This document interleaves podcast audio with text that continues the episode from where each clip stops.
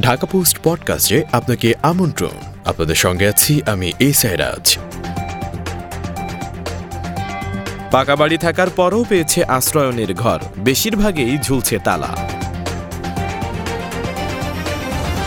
প্রধানমন্ত্রী শেখ হাসিনার দেওয়া আশ্রয়ন প্রকল্পের পাকা ঘরে রয়েছে বিদ্যুৎ, পানিসহ বিভিন্ন সুবিধা। তবুও আশ্রয়ণ প্রকল্পের এসব ঘরে থাকছেন না বেশিরভাগ সুবিধাভোগী।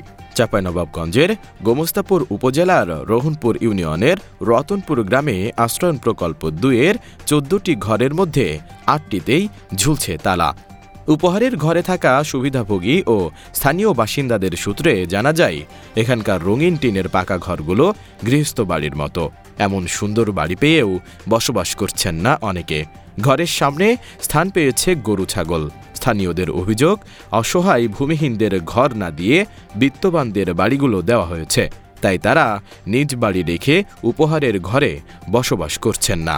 সরেজমিনে রতনপুর গ্রামের আশ্রয়ন প্রকল্প এলাকায় গিয়ে দেখা যায়, চোদ্দটি ঘরের জন্য দেওয়া রয়েছে পানির পাম্প, বিদ্যুৎ সংযোগ।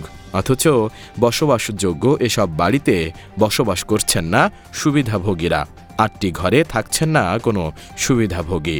এদিকে রাস্তার পাশে তিনটি বাড়ির মধ্যে একটি বাড়ি পেয়েছেন গোমস্তাপুর উপজেলার নির্বাহী কর্মকর্তা বাসভবনের কেয়ারটেকার মোশারফ হোসেন মুসা।